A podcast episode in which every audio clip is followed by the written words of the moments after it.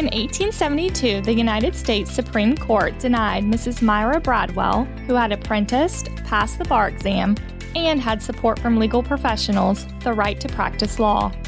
Their decision quoted the Supreme Court of Illinois' opinion that allowing women to be attorneys was never contemplated. A lot has changed in the legal profession since 1872, but there is always room for improvement. From the Florida Bar's Henry Latimer Center for Professionalism, this is Never Contemplated.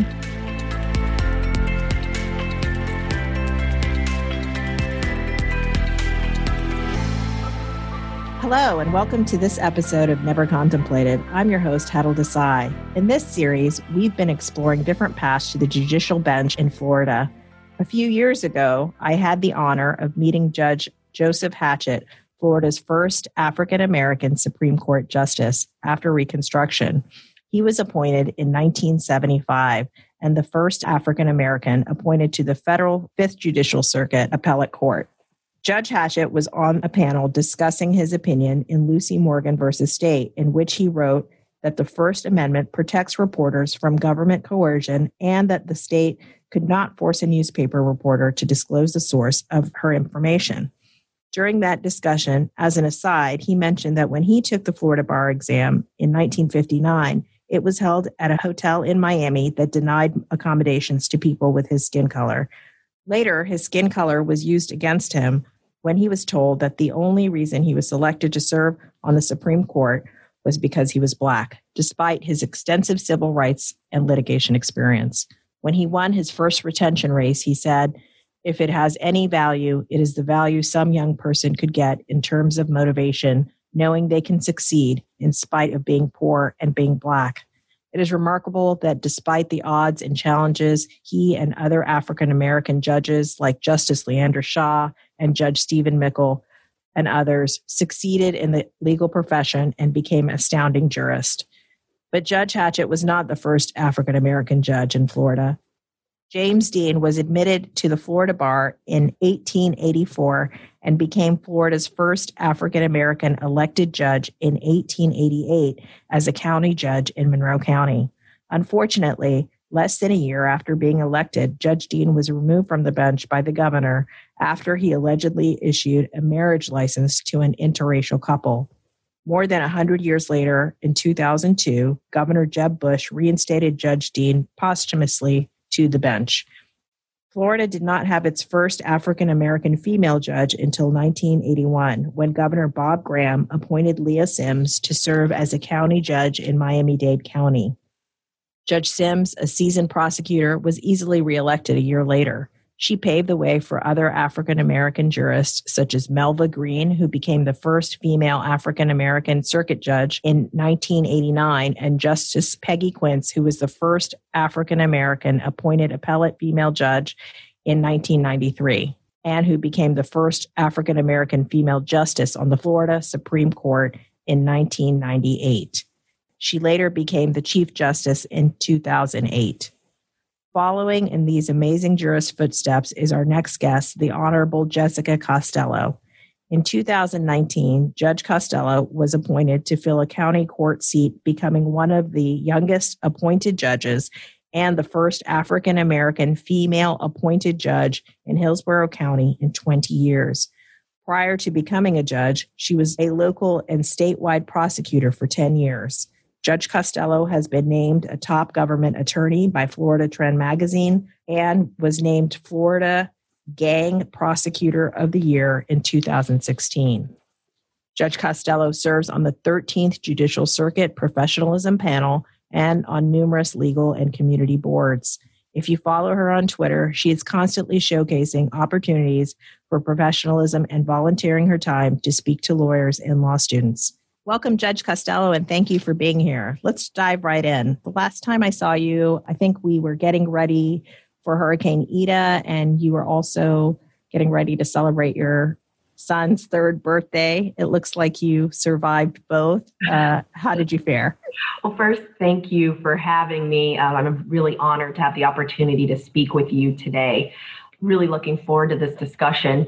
Uh, we did make it to the other side of Hurricane Ida and our son Cameron's third birthday. We just uh, essentially merged the two and basically threw him a, a hurricane birthday party, which he enjoyed. That sounds lovely. Now, you are located in Hillsborough County, but you're not from Tampa, are you? I'm not. I'm not. Where are you from originally? I was born and raised in Columbia, South Carolina, where both of my parents grew up in large families on farms in South Carolina. They were also both, my mother and father, one of nine children. My dad's from a small town about an hour outside of Columbia, which is the capital. And my mom is from a small town right outside of Charleston, South Carolina. And how did you end up in Florida? I ended up in Florida by virtue of a scholarship, a National Merit Scholarship. I received a, a, full academic scholarship to the University of Florida and came here right after graduating high school. I'm a proud alum of the Gator Nation, and after receiving a bachelor's degree in political science, I then decided to become a house divided unto myself and went to Tallahassee and then attended the Florida State University College of Law. I also am a house divided uh, in myself, and but I did the opposite. But uh, you ended up in law school. Uh, how did you decide to go to law school since your parents were not lawyers, right? They were not. Um, both of my parents came from uh, science and mathematical backgrounds. And it's interesting that I ended up becoming a lawyer because of their backgrounds were so different. Um, my parents were the first generation in my family's history to attend college. My mother has a bachelor's degree in biology and a master's degree in special education. And my dad has a bachelor's degree in mathematics. So you would think with those sort of backgrounds, I would have been led down a more empirically or scientifically based career path. But instead, what it led to was throughout my childhood, my parents had a requirement that whenever my sister or I expressed an opinion as a fact, uh, that we had to follow up whatever that opinion was with the evidence supporting our opinion. So, for example, um, when I was a child and expressed skepticism about uh, the existence of Santa Claus. Um, they'd always ask, well, what evidence leads you to that opinion? And then, you know, I'd go on and explain why. I'd say, you guys both look very tired on Christmas Day. I saw matching wrapping paper in the closet to what's under the tree, et cetera, et cetera. And so, no matter what opinion I expressed, their first question and response would always be to ask me for the evidence supporting my opinion. So, I should have known that perhaps they were leading me down a path toward a career where matching facts and evidence were part of my daily life. I would say that, and they're they're both big John Grisham fans, so I should have known. Well, it seems like they groomed you well for law school, and and your sister also ended up becoming a lawyer. Is that right? She did. My younger sister, she is two years uh, younger than me, and she also attended the University of Florida, where she remained and received her Juris Doctorate. And she is a, she's an attorney in Houston, Texas. So your parents were not lawyers, but it sounds like education was probably important to them since they were the first uh, in their families to go to college. Is that true? Absolutely. I come from a family that deeply values education. My mother recently retired after an almost 30 year career as an educator to children with special needs. And both of my parents were really deeply involved in ensuring that my sister and I were committed to our educational goals. So, whether that was preparing for the science fair or debate team, they always had very high expectations because they knew our potential and they really believed in us. And so, um, as a child, I never shied away from a debate. We they always empowered us to discuss our perspectives and opinions. That translated to me being really involved in speech and debate as a student.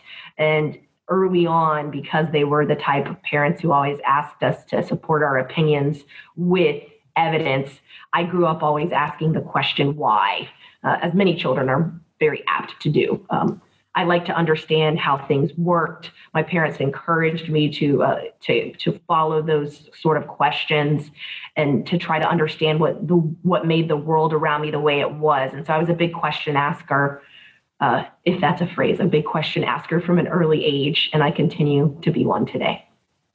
Well, is that how you ended up being a, a, a prosecutor?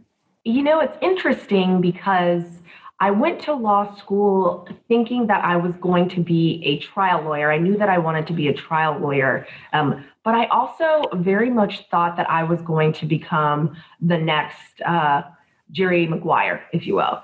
I went to law school thinking about uh, entering sports law and had uh, very good fortune during the course of my time in law school to have the opportunity to clerk in the field of sports. My first year of law school, that first summer, between the first and second year, I clerked for the PGA Tour's legal department. And then my second year of law school, I clerked for the NFL's legal department in New York City. And ironically, that work is what ultimately led me to becoming a prosecutor. My mentor, uh, a gentleman by the name of Dennis Curran, who currently leads the NFL's Management Council, which is the bargaining arm of the league, began his career at the Miami State Attorney's Office and encouraged me to pursue that career path if I wanted to come back to the NFL someday. And I'll never forget him saying to me, if you want to come back here, that's a, that's a path to being able to return here. But I'll tell you that as someone who spent a substantial portion of his own career as a prosecutor, that once you once you start down that path, you're not going to come back. And I, I took his advice. I started my career as a prosecutor in Jacksonville, Florida and he was 100% right. I fell in love with the work and uh, I've never looked back. Well, speaking of sports, I understand that you are an avid hiker and that you uh, share one of your life goals is to uh, hit every national park in America, which is also on my bucket list. Um, how many national parks have you been to? Let me think. I've been to 11 national parks. My husband and I really enjoy hiking and our national parks are just you know a, an absolute treasure. So we've traveled a lot during the course of our relationship and enjoyed national parks from zion national park in utah the grand canyon which of course is beautiful and amazing to yosemite and yellowstone grand teton national park uh, golden gate national park and the muir woods in uh, california the Great Smoky Mountains National Park is a South Carolinian right next door in North Carolina. Congaree National Park, which is very overlooked unless you're from South Carolina. And uh, the Everglades, because are you really a Florida resident if you haven't been there and searched for an alligator? So we really enjoy that, and it is on our bucket list. We're slowly making our way through it. Well, that sounds great. Um, I know that you like the hiking part. Uh, what about the camping part? My husband's a lot more of a camper than I am. And when I think about our our trips, luckily I plan most of them, so I get to decide what the accommodations are. And one of our favorite, uh, one of my favorite at least, national park vacations that we've taken was to Yosemite. And that's in large part because it was bookended by a weekend in Santa Monica, California, and a weekend in Napa. So it was one of those trips where we had the perfect balance of outdoor physicality and relaxation yeah, I, I bet you can't wait to start traveling again after after the COVID and tying into the uh, the hiking and camping. What do you do at home now to take care of yourself for wellness and for just making sure that you have some balance in your life? I'm really glad that you asked that question, especially given the sort of state of circumstances that we're all in my mother often said to us growing up that you can't drink from an empty well. Becoming a mom has highlighted for me the truth of that anecdote uh, more than ever. And so the importance of knowing sort of the things that help remain help me to remain centered so that I'm able to be there and be strong for others. So during the pandemic, for me, it's really been a focus on trying to keep up with exercise and physical health and for others, it may be something as simple as reading uh, for pleasure or an artistic outlet, but it's really more important now than ever to find ways to take care of yourself so that you can assist others. When you were appointed to your position in Hillsborough County, it made news because there had not been an African American female judge appointed for 20 years. How did you handle that honor? There truly aren't words to describe how humbling it was in the moment, I learned that I would be given the opportunity to serve. And in addition to, you know, the sheer emotion of, of that moment, one of the first things that I thought about when I realized I was going to have the honor of being appointed and learned what that meant within the historical narrative, if you will, of our circuit. The first thought that came to mind was those that came before me. The 13th Circuit's primary courthouse in downtown Tampa is named after George Edgecombe, who was Hillsborough County's first African American assistant state attorney and would go on to become the first African American judge in our circuit in 1973 at the age of 31. When you talk about building a sustained legacy in a short period of time, his example is extraordinary here in the 13th Circuit. So it was very important for me once I realized that I would be walking in George Edgecombe's footsteps and the footsteps of the extraordinary judges who have followed since him it was important for me to live up to their legacy and to acknowledge that I am standing on the shoulders of giants, if you will, and to do all that I can on a daily basis to be worthy of being considered alongside them. And I'll tell you that on the day of my investiture, Mrs. Edgecombe, who is widely considered to be the matriarch of our courthouse, gave the benediction for that day and it was so meaningful to me and so many others for her to be a part of that day and there there isn't a day or a week that goes by that I don't reflect on the legacy of those that have come before me and have gratitude for the opportunity to follow in those footsteps. Well, you mentioned personally the NFL council that kind of steered you toward the state attorney's office who are some other mentors who affected your trajectory personally? So, during the course of my career this far, I would describe uh, my mentors and role models as those who've fallen into probably one of three categories. They'd be mentors, friendtors, and advocates. I love that, friendtors. and mentors are sort of those people who have you know, we understand what that sort of role they fill. They've successfully navigated their career paths and they provide guidance on how I, a lawyer, can do what they've accomplished. And one of the first mentors I had was Judge Angela Cox in the Fourth Circuit in Jacksonville, Florida, when I was a rookie prosecutor. She was the very first judge I practice in front of. Uh, Judge Cox is an extraordinary jurist who's trailblazing in her own right a brilliant legal mind and really the embodiment of the consummate professional and just sort of the ability to balance the role with grace. She's somebody that I look up to to this day. And having Judge Cox as the first judge I appeared in front of recently came full circle for me because she also serves as the assistant dean of the Florida Judicial College that trains all new judges in the state of Florida and she's a problem solver and somebody that I've really relied on in that mentor role to give me perspective on navigating tough issues. I, we laughed a little bit, but then I would sort of explain the next category of people who've been influential in my career trajectory as friendtors.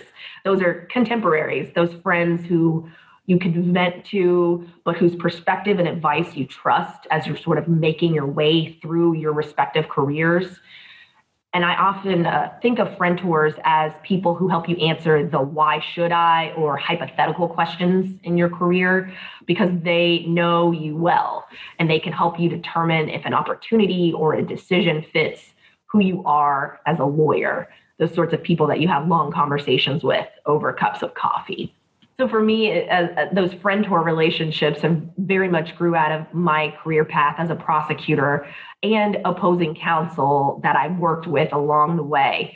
Um, so when I think about those individuals, I, they're individuals whose perspective I value not only because of the depth of their experience, but because they were trustworthy. And I would also probably add my mom lawyer friends to that group as I become a, a, new mom, those individuals who I rely on to discuss navigating motherhood and the practice of law. And then one of the uh, sort of underestimated categories of mentor relationships that are very important would be those of advocates, you know, those people who want you to succeed and maybe in a place to directly help you do so. So those are the people who would make a phone call on your behalf or an introduction or a recommendation. And while they may not be involved in decision making the way that mentors and friendtors have been, they were a really pivotal part of my career growth. Those are the people who I say answer the yes can questions. I've decided through conversations with my mentors and friendtors, I want to do X. I want to become a judge can you help me as I try to move toward this goal? And so I'm really grateful that I've had the blessing of all three of those categories mentors, friendtors, and advocates throughout my career.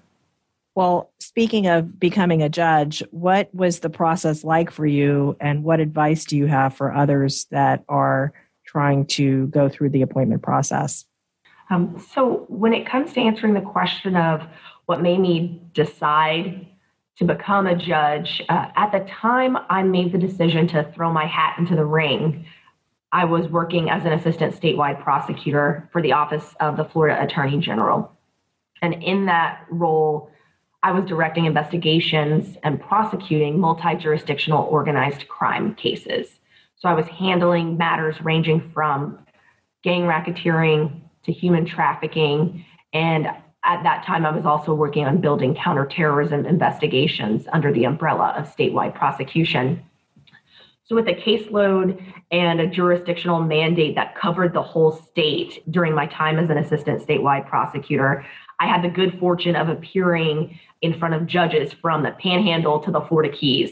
And the, the benefit of that is that it really gave me a broad perspective on the role that judges fill and the variety of ways that it can be accomplished. And so I often refer to county court as the people's court, and that's because statistically, the vast majority of people who have an interaction, if any, with the court system, uh, that interaction will occur in county court. And at my core, I really am a people person. So it really felt like the perfect timing for me moving into the judiciary and asking for the opportunity to do that felt like a chance to take some of my strongest skill sets and put them to their highest use. And that's really what fueled my decision to do it. Okay. And what advice do you have for other people who are interested in going through the process? What can they do to prepare themselves to increase their chances to, for an appointment? I think the biggest piece of advice I would give to anyone who may have any inclination that at some point they want to enter the judicial appointment process is that it's never too soon to learn how the appointment process works. And here in Tampa, and I know across the state, our local bar associations have done an extraordinary job in producing programming that provides information about the judicial appointment process. And I know the Florida Bar has done the same thing on a statewide level. And I think it's very insightful to be able to begin looking at those resources and getting some perspective before a judicial vacancy occurs and the other piece of advice that I would give to anyone who's considering uh, going down this path is to take a, a look and start uh, reviewing the judicial appointment application sooner than later. Um, the application is publicly available and it asks for a lot of information. Taking the time to take a look at it before a person decides whether or not they'd even like to apply can really give you important context for the preparation that is necessary to compile a full and complete application. So, those would be my two biggest pieces of advice. Well, jumping back to working in the state attorney's office, I know that you did a short stint in private practice and you ended up going back to public service. And we've talked about how rewarding that is to uh, represent the people. For law students thinking about going into private practice or public service, what factors do you think that they should consider? The, the questions that I think are important to ask and things to consider before going into a particular practice or role, I think include first sort of starting broadly and then getting more specific. First, to give consideration to why you've entered the practice of law. And that may seem very straightforward, but a mentor of mine always used to say that some people live to work and some people work to live. So, to give some consideration to what motivated you to enter the practice of law.